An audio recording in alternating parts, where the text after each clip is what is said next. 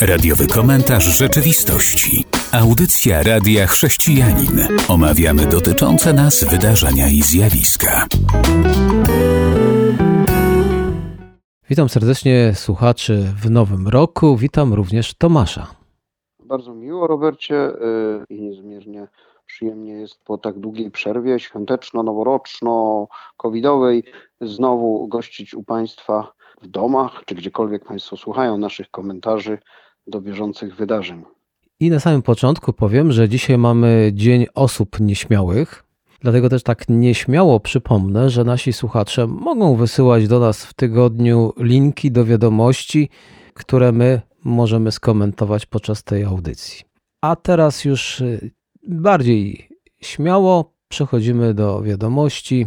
I pierwsza dotyczy kraju, który leży niedaleko nas, czyli Norwegia, a w niej, kiedy czytałem wiadomość, o której zaraz powiem, przypomniały mi się stare czasy, takie historyczne, kiedy to ludzie uciekali do kościołów, szukając w tych to budynkach ratunku, azylu. No i teraz Suel Kasembo, który przybył do Norwegii, również ukrył się w kościele, aby nie deportować go do kraju, gdzie po prostu nie ma do czego wracać.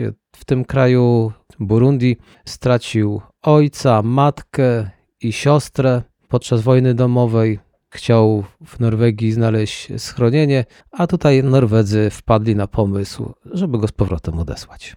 No tam ta sytuacja jest bardziej skomplikowana, bo to już kilkanaście lat on się tam w tej Norwegii jakoś ukrywał, jakoś y, przemieszkiwał, aczkolwiek no, nie posiadał żadnej dokumentacji i chyba, chyba ostatni proces sądowy mm, niestety przegrał i groziła mu deportacja, więc korzystał z, tak jak wspominałeś, z bardzo starego, ono jest zwyczaj sięga jeszcze y, y, starożytności i, i, i religii niechrześcijańskich, że świątynie, miejsca kultu religijnego często, to w różnych kręgach kulturowych tak jest, że historycznie były też miejscami azylu, że jeżeli ktoś y, chciał zachować swoje życie, uciekał przed jakąś tam tą czy inną formą sprawiedliwości, chronił się w miejscu y, takim świętym, w jakiejś świątyni, właśnie miejscu kultu religijnego i, i bogowie mieli go tam ochraniać.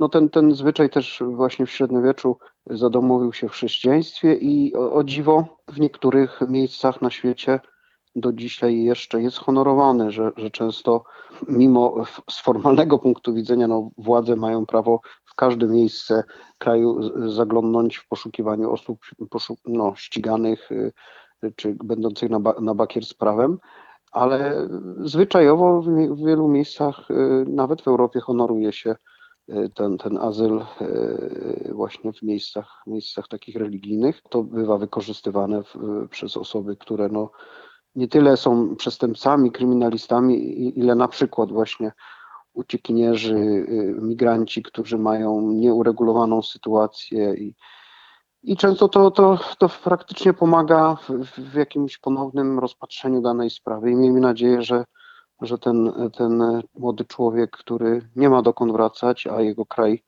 nie gwarantuje mu najprawdopodobniej bezpieczeństwa z różnych względów, żeby jednak y, stosowne władze norweskie pochyliły się ponownie nad jego sprawą i, i może uda mu się ułożyć sobie życie tutaj, bo, bo tam nie ma do czego wracać. I dzięki tej, tej, tej konkretnej wspólnocie religijnej, bodajże to jest norweski kościół luterański, może uda się tego, temu młodemu człowiekowi właśnie ponownie zainteresować swoją sprawą i znaleźć przychylność u władz norweskich ten, ten azyl w miejscach religijnych też, też często jest honorowany w Niemczech. No nie, nie zawsze, y, gdzieś w Niderlandach, także mamy, mamy te przypadki tego starego, starego, jak wspominaliśmy, obyczaju chronienia się w miejscach kultu religijnego. Tutaj tak dla ścisłości, bo mogło to nie zabrzmieć w moich ustach dość wyraźnie. Kiedy miał 16 lat, przybył do Norwegii. Teraz już trochę lat minęło i on sobie spokojnie lub mniej żył, ale uznano w kraju, że teraz ten jego rodzinny kraj, Burundia, to już miejsce, w którym jest bezpiecznie i może wracać. A teraz przechodzimy do kolejnej wiadomości z kraju. Biskup bydgoski Krzysztof Włodarczyk powołał diecezjalny ośrodek katechumenalny, a jego celem ma być pomoc osobom, cytując, wracającym z ateistycznej podróży i, ponowny cytat, wprowadzenie ich do kościoła.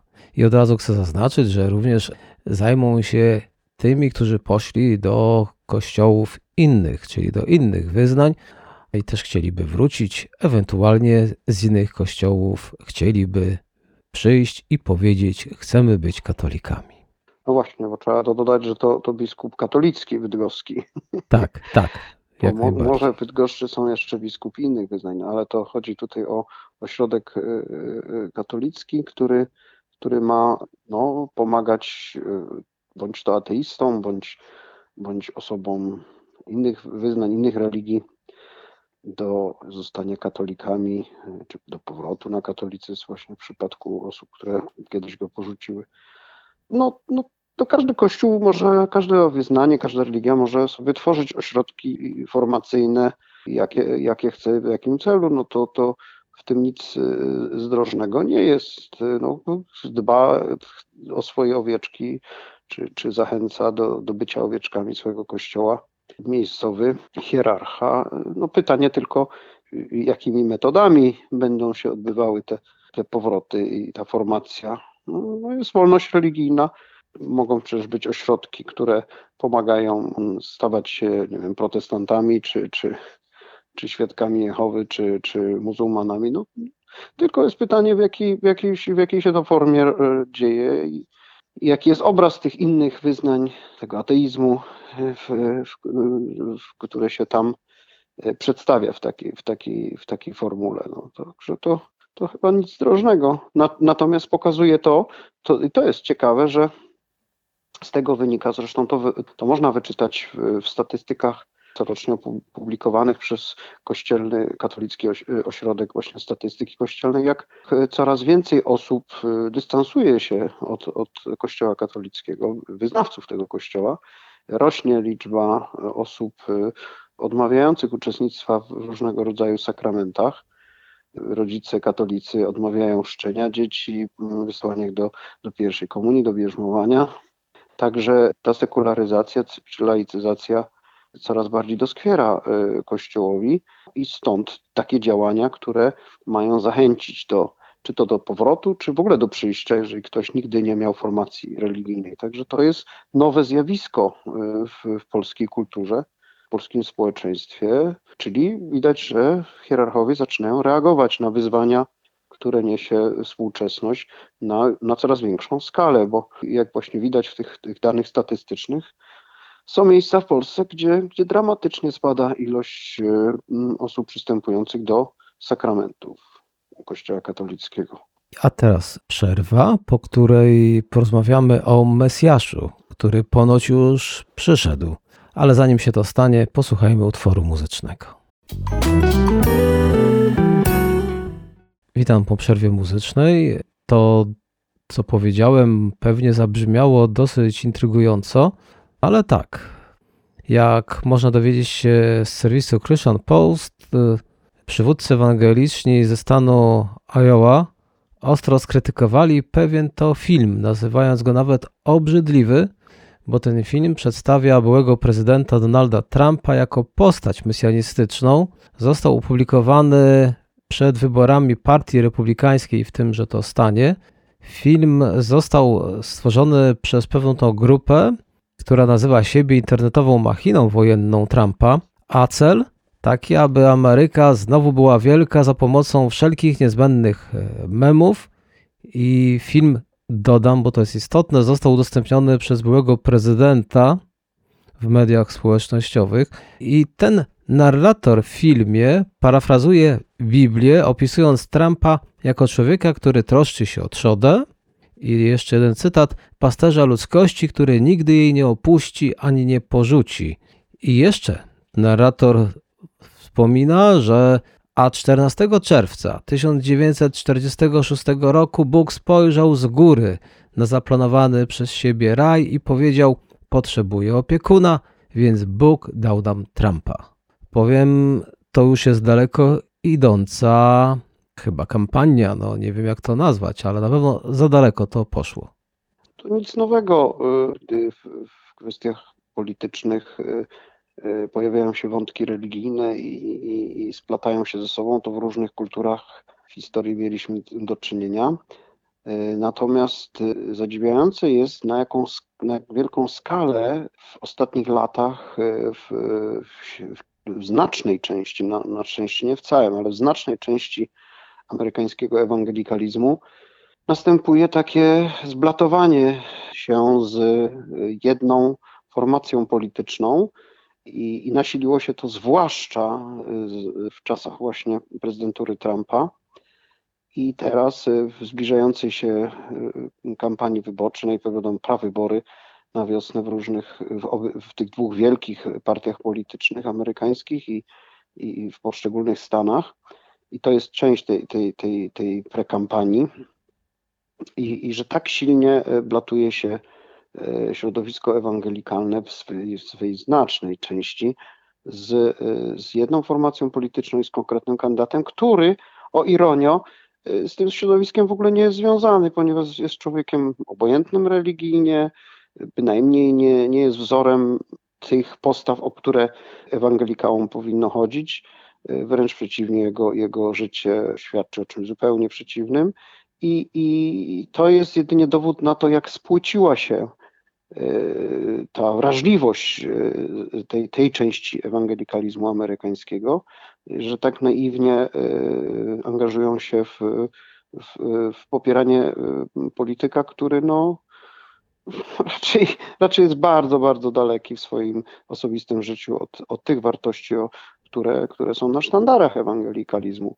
Także, także jest to smutne i, i pokazuje, jak, jak manipulowana jest, jest to środowisko politycznie. A to jest niebezpieczne, to wiemy z doświadczeń y, historycznych, że to się taka, taka, taki mariaż się źle kończy i dla, i dla formacji politycznej, ale tu z naszej perspektywy możemy powiedzieć, no przede wszystkim smutno się może zakończyć dla, dla tych środowisk ewangelikalnych i dobrze, że część część pastorów y, zareagowała na, na, na coś, co jest no, heretyckie, co jest, co jest z punktu widzenia przekonań chrześcijańskich no, niesmaczne, bałwochwalcze wręcz, śmieszne, ośmiesza Pana Boga, idee Bożej troski, właśnie przywództwa chrześcijańskiego i tak dalej bo te, te, te, te, te które się tam przewijają w tym filmie, no, no to, to, to są żenujące wręcz. No.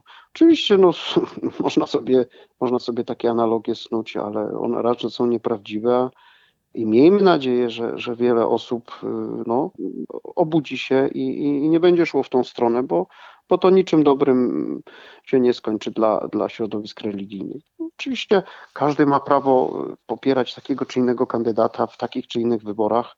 E, można powiedzieć, o to walczyliśmy przez wieki, natomiast y, no, nie należy utożsamiać prawd wiary z, z taką czy inną opcją polityczną, bo to, to, to ma krótkie nóżki. Także to, to należy ubolewać, że tak, należy, nastąpiło takie spłycenie środowisk religijnych, że ktoś sobie pozwala na, na tego rodzaju analogie religijne, mesjanistyczne wręcz no, w stosunku do, do kogokolwiek, do jakiegokolwiek człowieka, a już w szczególności do osoby, która no, nic z tymi wartościami religijnymi osobiście nie ma wspólnego. Tutaj jeden z pastorów powiedział, że film poniża chrześcijaństwo Trumpa i ludzi, którzy go stworzyli. Wiele mówi o ludziach wokół Trumpa i ich światowym rozumieniu chrześcijaństwa.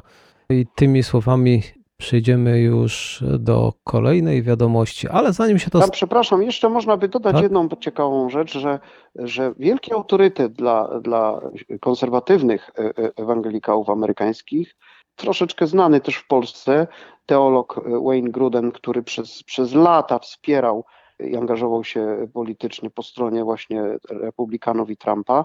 W ostatnim czasie, e, może pod wpływem tego filmu, czy innych jeszcze jeszcze wydarzeń y, mocno się zdystansował i, i, i właśnie zaczął dostrzegać ten, ten dysonans moralny między, między osobą Trumpa a, a wartościami, które sam reprezentuje jako wpływowy teolog ewangelikalny.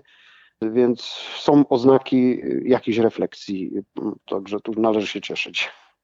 Tak, można podzielać przeróżne poglądy kandydatów, no ale tutaj te religijne wątki jak najbardziej są niesmaczne. A teraz zapraszam do wysłuchania utworu muzycznego, a potem jeszcze coś na pewno skomentujemy. Witam po przerwie. Przechodzimy do kolejnych wiadomości. Mamy jeszcze dwie, i ta pierwsza to Niemcy i Turcja. A tak naprawdę to chodzi o sytuację w Niemczech, gdzie muzułmanów przybywa. Około 5,5 miliona z 80 ponad 3 milionów mieszkańców Niemiec to muzułmanie, a prawie 3 miliony mieszkańców tego kraju to Turcy lub mają tureckie korzenie, więc Niemcy i Turcja zgadzają się szkolić imamów, którzy będą służyć tureckiej społeczności imigrantów w Niemczech. A myślę, że tutaj kierują się tym, że przyjeżdżali duchowni z zagranicy, którzy radykalizowali społeczeństwo na terenie Niemiec, więc władze niemieckie od wielu lat zabiegają o zwiększenie liczby imamów kształconych w ich kraju, aby zmniejszyć wpływ obcych krajów na te społeczności u nich zamieszkujące. I mają właśnie taką inicjatywę, że chcą kształcić corocznie 100 imamów. No i ja to bym tak chciał, niech się też równouprawnienie jakieś pojawi, niech kształcą może też pastorów. Pastor, no kształcą, kształcą. No, pamiętajmy, że w Niemczech mamy pozostałość historyczną y, silnych związków państwa z religią. Y, Niemcy są państwem federalnym, więc mamy krajowe, y, krajowe uregulowania w tym względzie w poszczególnych tych landach. I na przykład cała edukacja teologiczna w Niemczech odbywa się na uczelniach państwowych za państwowe pieniądze, więc pastorzy duchowni są kształceni w dużej mierze, nie wszyscy, nie, nie wszystkich y, związków wyznaniowych, ale w większości, y, właśnie w systemie akredytowanym przez państwo, w dużej mierze za pieniądze publiczne, y, więc w to wpisuje się też ta ta informacja, o której wspomniałeś, ona jest o tyle, ta sytuacja jest o tyle drażliwa czy delikatna, gdyż, tak jak też mówiłeś, no, często te, te środowiska muzułmańskie są pod silnym wpływem ośrodków zagranicznych i które radykalizują no, bądź co bądź mieszkańców, a wręcz obywateli Republiki Federalnej Niemiec, w przypadku y, potężnej społeczności tureckiej mówimy tutaj już o trzeciej czy nawet czwartej generacji, bo to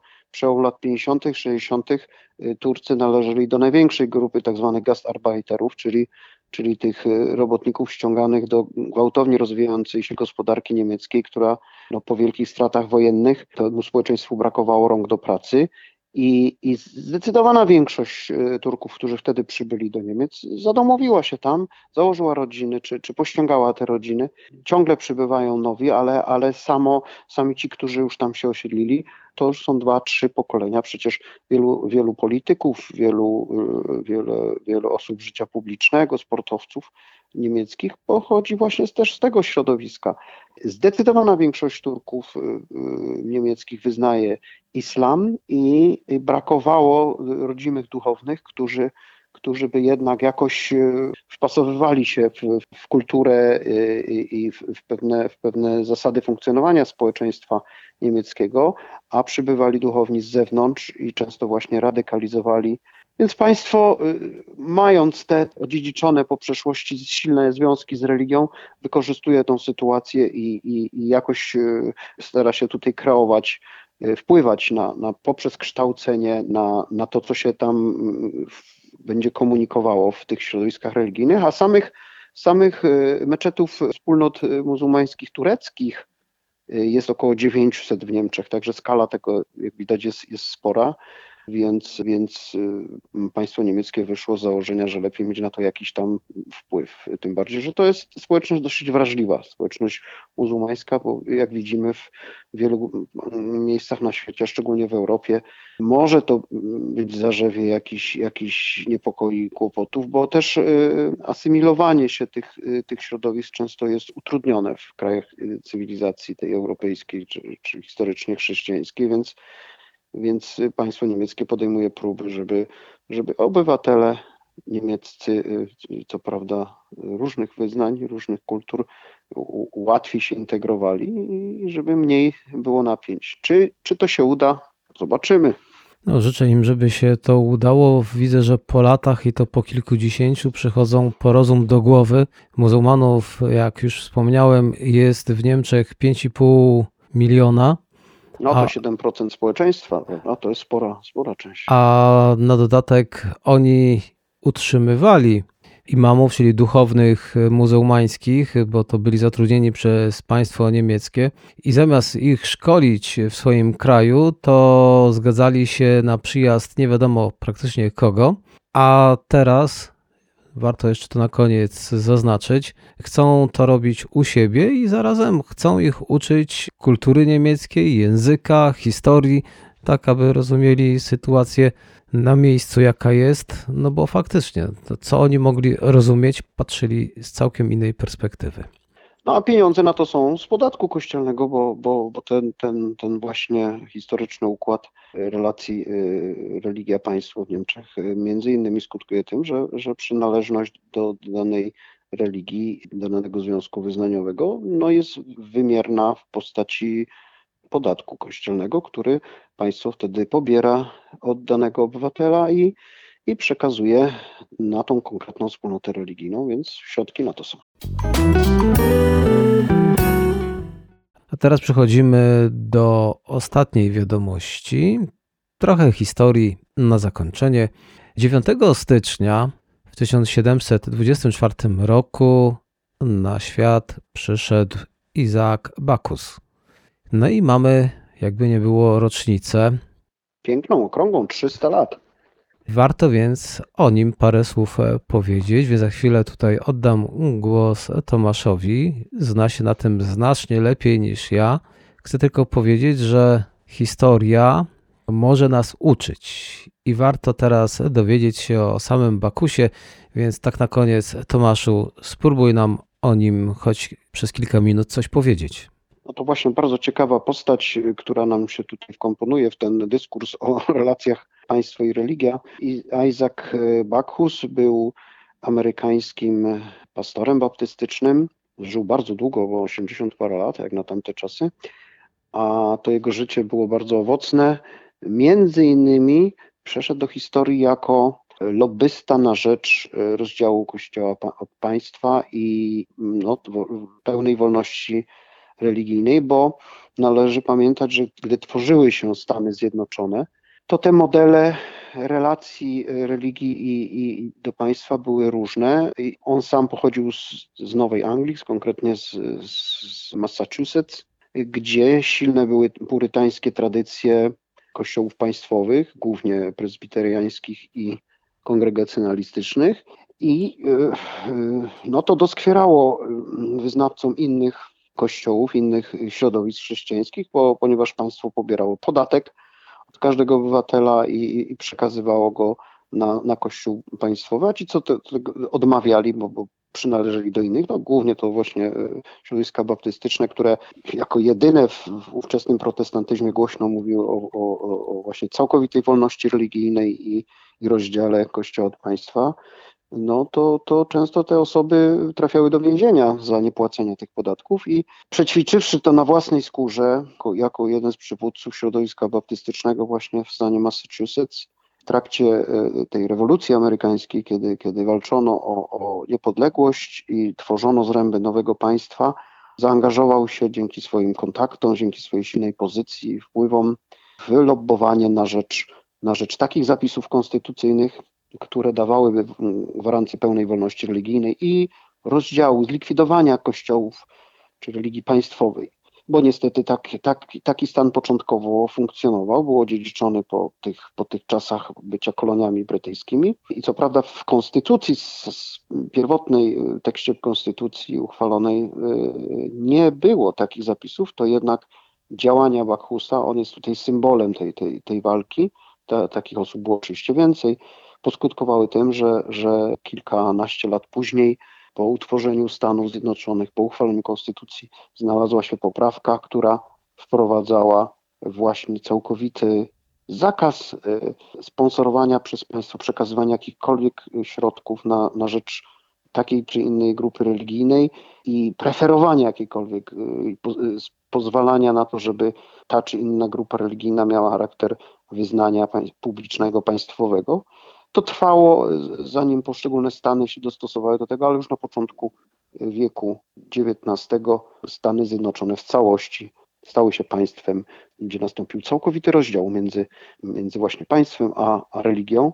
I wielką, wielką zasługą Bakusa było, było właśnie lobbowanie na, na tą rzecz i, i to odniosło sukces. I to było pierwsze państwo na świecie, które to zaczęło praktykować, a w XX wieku no, stało się to normą. W XX-XXI wieku stało się normą to dla, dla, dla rozwiniętych cywilizacyjnie państw demokratycznych, że ten rozdział państwa od religii jest, jest w ten czy inny sposób praktykowany. Jak przed chwilą mówiliśmy, no w Niemczech nie, nie do końca są jakieś pozostałości tych związków, ale na przykład formalnie Polska należy do Rzeczpospolita nasza jest państwem z zapisami konstytucyjnymi o całkowitym rozdziale państwa od religii. Praktyka, jak też wielokrotnie komentujemy, bywa różna, ale Izak Bachus, ten baptystyczny pastor, odegrał tu wielką, wielką rolę, by, by ta, ta zasada weszła w życie w największej demokracji na świecie wówczas. I wspomnianą historią kończymy już naszą dzisiejszą audycję. Wszystkiego najlepszego życzymy w nowym roku naszym słuchaczom. No właśnie, właśnie w nowym roku, bo myśmy się z Państwem pierwszy raz spotkali w tym nowym roku. Także dużo błogosławieństw, y, ciekawych wiadomości, które będziemy mogli komentować dla Państwa, ale najlepiej dobrych. Dziękuję. Do usłyszenia. Do usłyszenia. Był to radiowy komentarz rzeczywistości.